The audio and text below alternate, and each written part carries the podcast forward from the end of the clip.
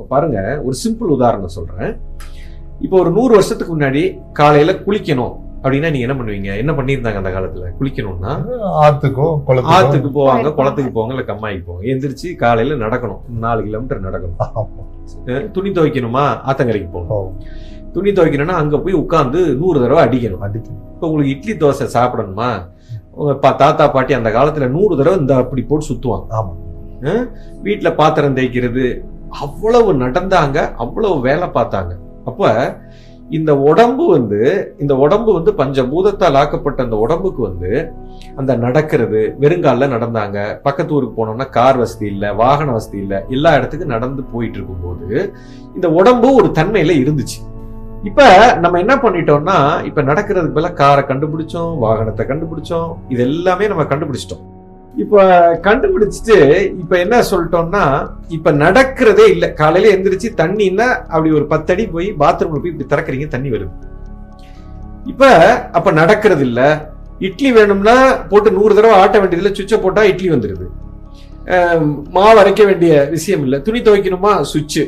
இப்போ எனக்கு physical activity குறைஞ்சு போச்சு. அப்போ இந்த உடம்புக்கு வந்து அந்த காலை கொடுத்துருக்கிறதே நடக்கிறதுக்கு தான். அப்போ ஒரு நாளைக்கு இவ்வளோ நேரம் இந்த உடம்பு வந்து அந்த கால் ப- நடக்கும் பொழுது இந்த பாடி வந்து அந்த ஒத்திசைவுக்குள்ளே வந்துடுது அந்த பேசிக் பிரின்சிபிள்குள்ளே அது இயங்கிட்டு இருந்தது.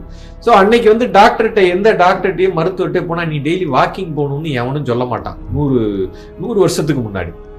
இன்னைக்கு நீங்கள் டாக்டர்கிட்ட போனீங்கன்னா அவர் என்ன சொல்றாரு? நீ வாக்கிங் போகணுங்கிறாரு. வாக்கிங் ரோட்ல போக முடியலன்னு வீட்டுக்குள்ளேயே நின்று இடத்துலயே நடந்துகிட்டு இருக்கிறோம். அதுக்கு ஒரு மிஷினை கண்டுபிடிச்சு அதுக்கு ஒரு இருபத்தையாயிரம் ரூபா செலவு பண்ணி இப்போ பாருங்க ஒரு பக்கம் நான் வந்து இயற்கையோட ஒன்றி வாழும் பொழுது டெய்லி நான் காலையில் நடந்து போய் வந்தேன். எனக்கு பாடி நல்லா இருந்துச்சு. அந்த இடத்துல பொல்யூஷன் இல்லை எதுவுமே இல்லை. இயற்கையாகவே எனக்கு ஒன்றும் வாக்கிங்னு தேவையே இல்லை. எல்லாமே தானாக நடந்துச்சு.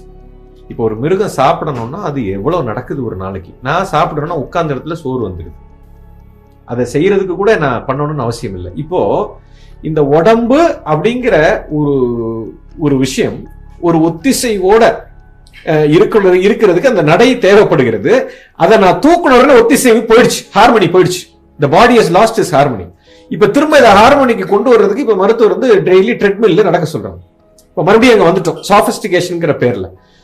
இது வந்து ஒரு சின்ன உதாரணம் தான். இது மாதிரி நூற்றுக்கணக்கான விஷயத்தில் நம்ம வந்து இயற்கையோட சட்டத்துக்கு புறம்பாக நடந்து அந்த ஒத்திசைவு இழந்து போனதனால வந்த விளைவு தான் இவ்வளவு.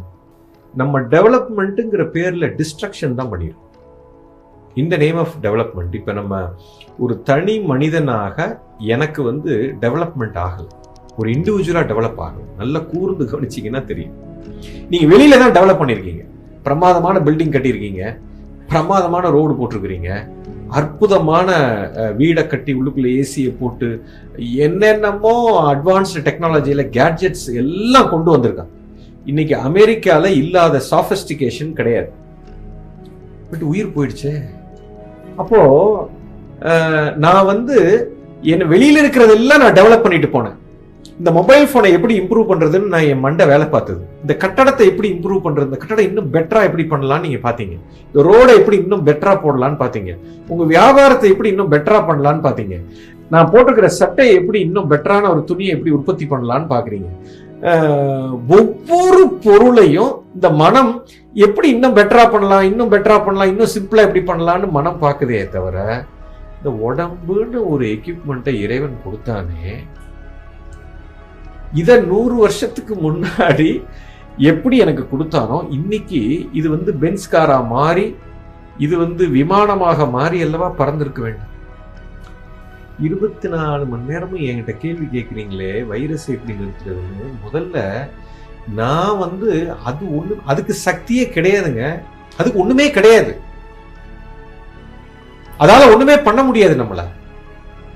இப்போ நம்ம என்ன பண்ணிட்டோம்னா ஆரோக்கியத்தின் உச்சியில் இப்படி இருந்து ஆண்டவன் நம்மளை இப்படி வச்சத அது சும்மா ஏதோ ஒரு குப்பை திரும்ப இப்படி கிடக்குது. அன்னைக்கே தெரியல அவனுக்கு வந்து இவ்வளவுதான் சக்தி இருக்குது. இப்ப இந்த சக்தி நிலை இப்ப அவனோட சக்தி வந்து அறுபது பாயிண்ட்னு வச்சுக்கோங்க. இப்ப நம்மளுக்கு பிறக்கும் போது நம்மளுடைய சக்தி வந்து தொண்ணூத்தி எட்டுல இருக்குன்னு வச்சுக்கோங்களேன் இப்ப என்ன பண்ணிட்டேன்? நான் வெளி உலகத்தை டெவலப் பண்றேன்னு சொல்லிட்டு நான் கீழே போயிட்டு இந்த அறுபதுக்கு கீழே இப்படி போயிட்டேன். போன அடுத்த செகண்ட் அவன் நம்மளை அடிச்சு காலி பண்ணிட்டான். இப்ப நம்ம அவனை பார்த்துட்டே நீ எப்படா போவ? நீ எப்படா போவ? நீ எப்படா போவன்னு அவனை பார்த்துட்டு இருக்கோம். தங்கம் அவன் எங்கேயுமே போக மாட்டான். இப்ப நான் சொல்லிடுறேன் மிகப்பெரிய ஒரு உண்மையை சொல்றேன். இது எப்ப முடிவுக்கு வரும்? ஆகஸ்ட்ல முடிவுக்கு வருமா? செப்டம்பர்ல முடிவுக்கு வருமா? ஜனவரியில முடிவுக்கு வருமா? அப்படின்னா எல்லாரும் என்ன நினைக்கிறாங்க? ஜனவரியோட இந்த வைரஸ் போயிரும் எங்கேயோ. பாய் சொல்லிட்டு போயிடும் ஆமா ஆ, இவ்வளவு நாள் வந்தேன்ப்பா. உங்களை எல்லாத்தையும் போட்டு தள்ளியாச்சு. வேலை முடிஞ்சு போச்சு. நான் வர்றேன் இனிமேல் அடுத்த வருஷம் பார்ப்போம். பாய் அப்படின்னு சொல்லிட்டு அவன் ஏதோ போகிற மாதிரி எல்லாரும் நினச்சிட்டு இருக்கிறாங்க. ஐயா இது எதுவுமே எங்கேயுமே போகாதையா எல்லாமே இங்கதான்யா இருக்குது. எப்போவுமே இவர் இருந்து கொண்டே இருக்கிறார். இனி எந்த காலத்திலையும் நமக்கு இருந்து கொண்டே இருப்பார். இது பிரச்சனை வந்து வைரஸ்ல இல்லைங்க. பிரச்சனை எங்கிட்ட இருக்குது.